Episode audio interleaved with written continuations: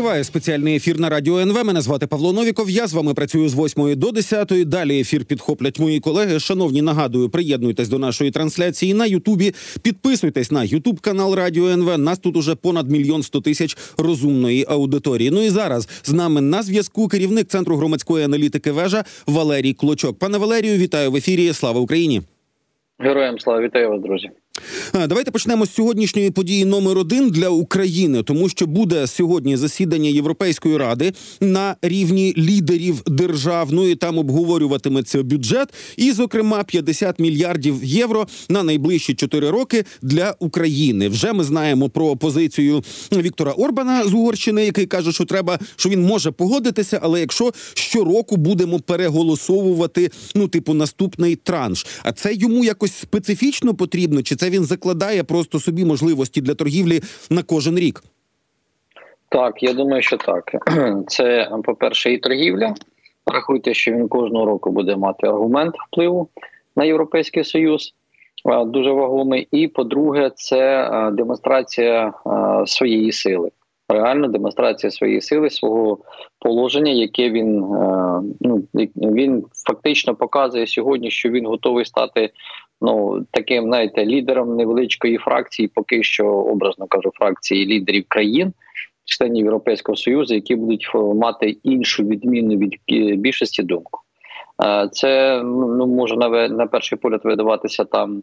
Ну не зовсім серйозним, але просто в цій частині давайте ми просто перекладемо цю картину на будь-який парламент де є там от класично, навіть український парламент можна мати величезну фракцію, але не мати золотої акції. Ти е, знаєш зі своїми голосами ну не здатний будеш ухвалювати рішення.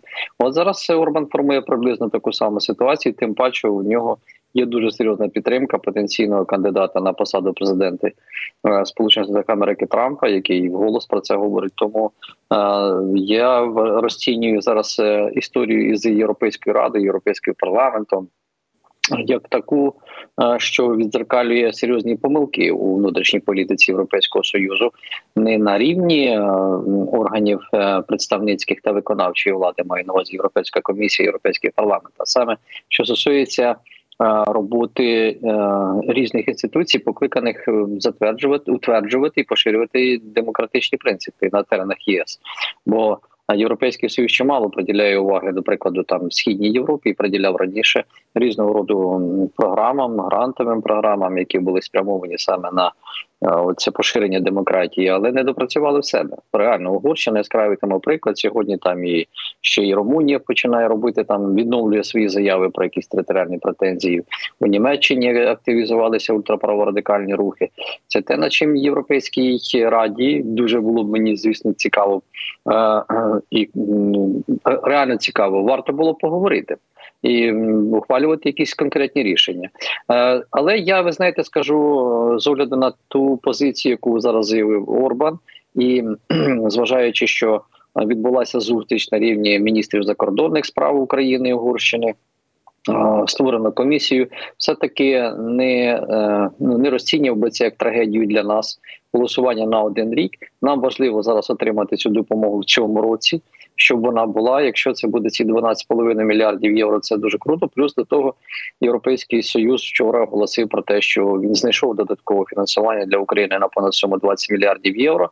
І окрім того, як писала преса, там можуть розглядати створення нового військового фонду замість європейського фонду миру, який існував з 21-го року. Він також в сумі буде понад 20 мільярдів євро. Європа дуже мобілізувалася на тлі цих криз.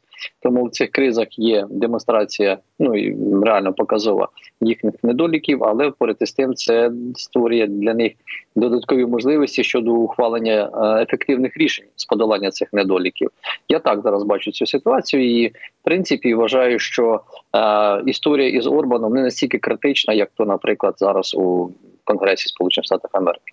Окей, а от ще один аспект, який напевно будуть обговорювати сьогодні, це що робити з грошима російського центробанку, які заморожені в Європейському Союзі, і там уже були припущення, що принаймні відсотки, які капають на цю суму, а там е, там сотні мільярдів, відповідно їх, хоча б можна спрямовувати на підтримку України. Ну і це було би з нашого боку справедливо, виглядало би як справедливе рішення, якщо поки що не можуть конфіскувати саме тіло да, того, що туди внесено в цей депозитарій, так. то хоча б відсотки за те, що ці гроші, е, значить, е, зберігаються. Але з іншого боку, ну це, начебто, знімає частину проблем з бюджету Європейського союзу. Але ну тут же Угорщина теж може стати там проти, тому що ну Угорщина послідовно відстоює проросійську позицію. Ну, це там не настільки залежатиме від Угорщини, стільки залежатиме в першу чергу від Бельгії, яка нині головує Європейській раді, яка є тримачем цього депозитарію, і в принципі кожна країна сама ухвалює рішення стосовно тих грошей, які в неї на ну на зберігання на депозиті лежать. А чому Бельгія? Тому що в Бельгії майже 200 мільярдів, там 180 плюс мільярдів євро. І загалом сума від загаль, загальна сума яка може бути Україною отримана як доходи від заморожених активів Російської Федерації по цьому року, по минулому року, 23-му, складає близько 5 мільярдів євро. Це нібито і не багато, друзі, але і немало. Е, але важливий сам факт: процес запущений технічно. Поки що на виході вже готового ну скажімо так, готових е, коштів на рахунку їх там ну на даний момент, принаймні, поки я там з вами спілкуюсь, я не знаю, чи вони є, ну їх швидше немає. Але те, що е, Бельгія, яка зараз головує Європейській раді, заявила про те, що вона готова це реалізовувати, то вона реалізовує. А кожен буде реалізовувати в рамках тих коштів, за які він відповідальний. Як будуть інші країни вчиняти зараз? Питання залишається відкритим, але знову ж таки, друзі, це заморожені кошти, доходи не самі, не саме тіло тих депозитів, які знаходяться там. Е, ще одне міжнародне рішення. Це вже вчорашній день. Міжнародний суд ООН визнав, що всякі оці обізяння чи ДНР і ЛНР не ну там ніякий не не формування, ніякі не країни чи республіки, а просто там, ну умовно кажучи, терористичні організації. Але Росія повідомляє, що вони виграли по двох конвенціях. Відхилені ну дуже багато вимог з українського боку, і по суті, ну ми бачимо ну от серйозно, мені так зацікавила фраза Лани Зеркаль, яка займалася безпосередньо цими цими документами, що навіть склад суддів, а це були представники різних країн, делеговані до цього суду. Так от деякі країни самі не дуже хочуть колись опинитися в цьому ж самому суді, і тому відповідно з огляду на свою національність і на свою державу да голосували проти вимог України. Чи можемо ми розуміти, що кожне рішення чи будь-яке рішення зараз ООНівських структур ну виглядатиме зрештою як пшик? Хоча робота проведена титанічна. 23 тому у таких грубезних тільки аргументів і фактів, головне з боку України. Е, я розділяю з вами цю стурбованість, але проблема, як на мене, заключається в іншому, а саме у питаннях фінансових, тому що в цьому міжнародному суді, про який ви згадуєте, там було визнано, що Росія порушила певні частини цієї конвенції про запобігання фінансування тероризму, але ну так і не було проведено розслідування е, фінансової підтримки сепаратистів. Е, хоча певні факти вже є. Якщо до прикладу згадати, хоча б справу Малофєєва у Сполучених Штатах Америки, вже по ній винесено конкретне рішення, але ця справа там вона тривала, як якщо не зраджує пам'ять, десь приблизно 7-8 років. А а Малафєєва звинувачують у фінансуванні саме Гіркіна, який причетний до збиття малавазійського бою.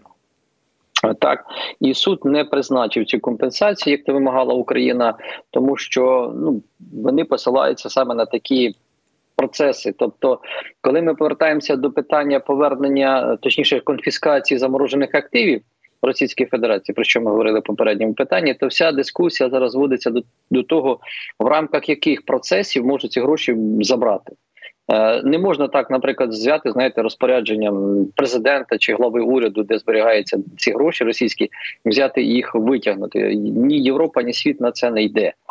Бо всі ці процеси наголошую відбуваються в рамках кримінального процесу, тобто має бути розслідування, встановлені факти, винесено конкретне рішення. Потім прокурор, як то в Америці, підписує відповідне розпорядження, і гроші тоді забираються, переводяться кудись. Тобто створений відповідний фонд. Тут уявіть собі цей бюрократичний ланцюг, який треба пройти.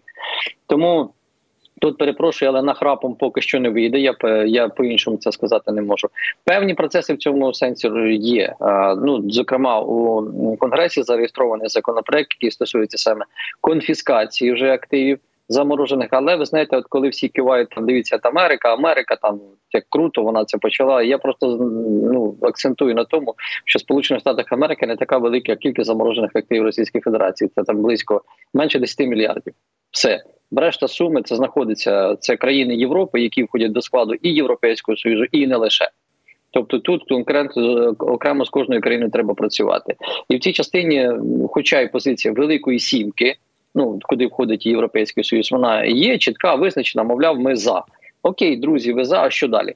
Тому я ну абсолютно знаєте так спокійно сприйняв це рішення суду. Он це як знаєте, така е, велика мильна бульба, яка луснула, тому що не було підстав про те, що вона мала в щось реалізуватися і вилитися.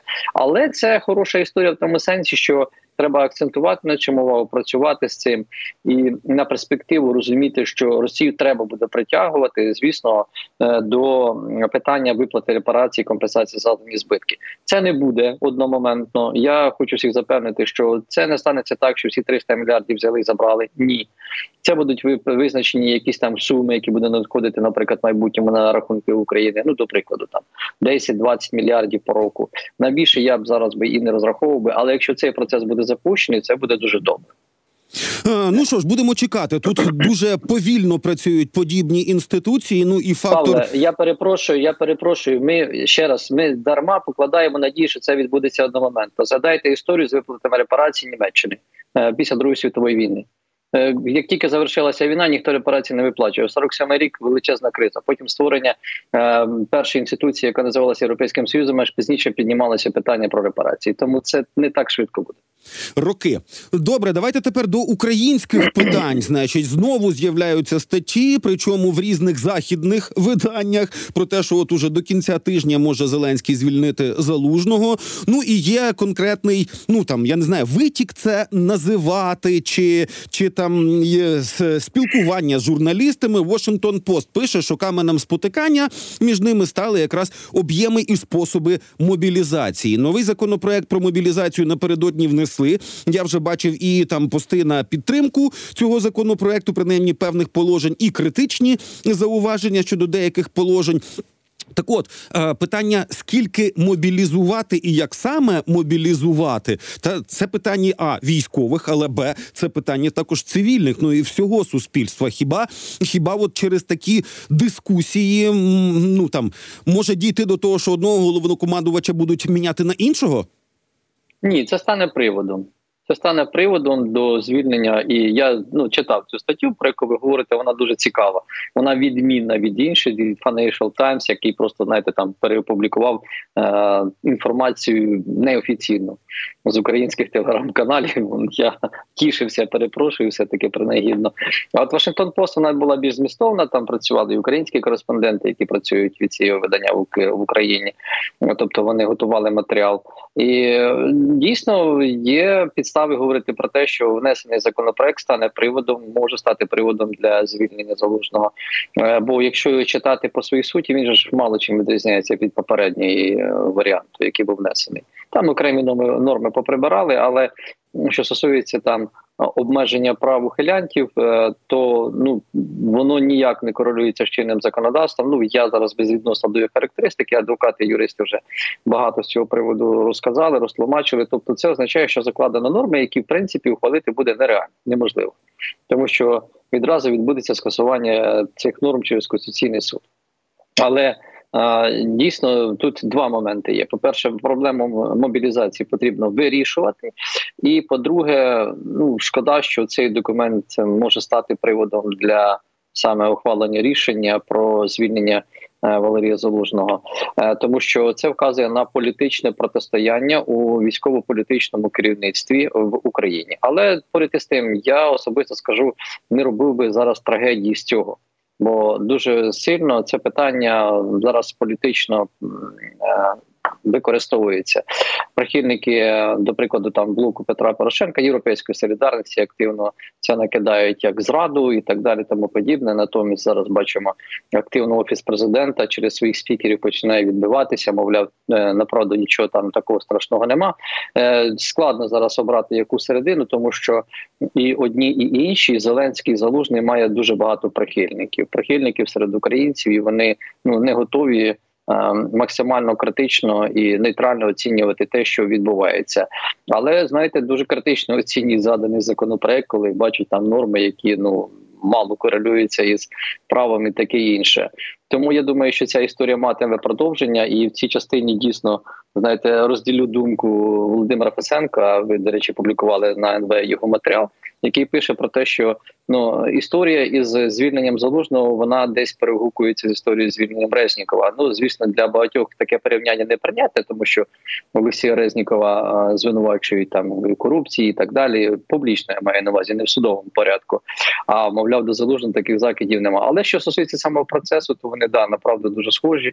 Історія про те, що Залужний потрапив під опалу в офісі. Вона давня, їй вже кілька місяців.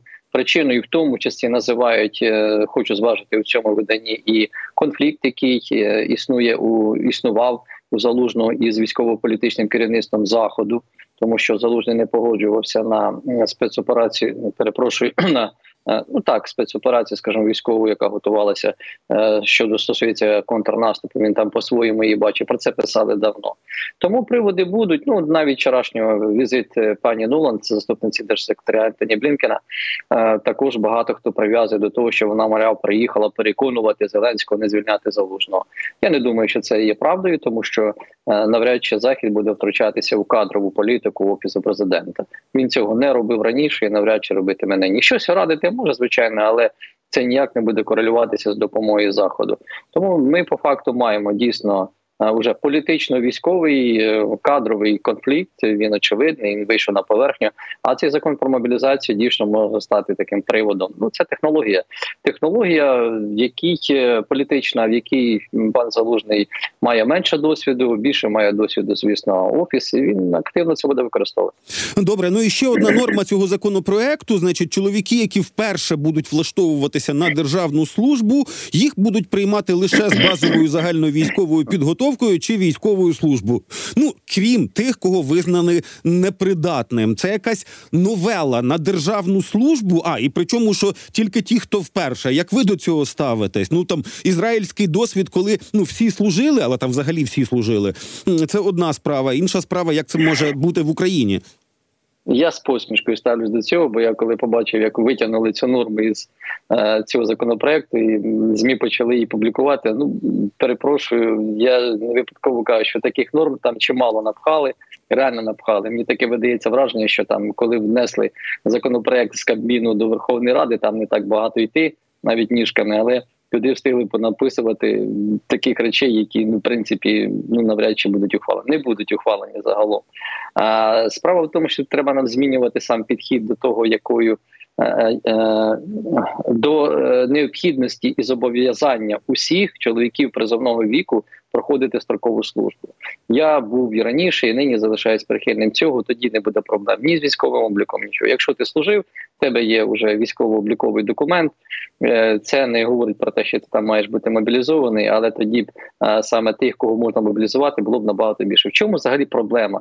Відкриваємо пояснюємо записку до цього законопроекту. Там в першому абзаці перепрошую в другому, так бо перший там посилання на норми закону прописано, що основним завданням цього законопроекту є збільшення мобілізаційної бази, тобто обліку всіх тих, хто за віком і здоров'ям може підпадати до мобілізації. А в нас по факту на сьогоднішній день сотні тисяч чоловіків просто-напросто навіть не мають документів про е, своє причетність або непричетність до виконання військового обов'язку. Тому цю норму треба вводити, треба повертати. У нас було чимало дискусій. Завжди навожу такий приклад.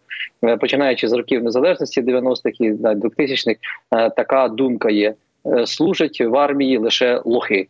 Так було. Ну допоки ми так будемо думати, то в нас не буде Ну, у нас не буде країни вже в якийсь момент, Звичайно. якщо ми так будемо думати. Дуже дякую. Валерій Клочок з нами був на зв'язку. Керівник центру громадської аналітики. Вежа.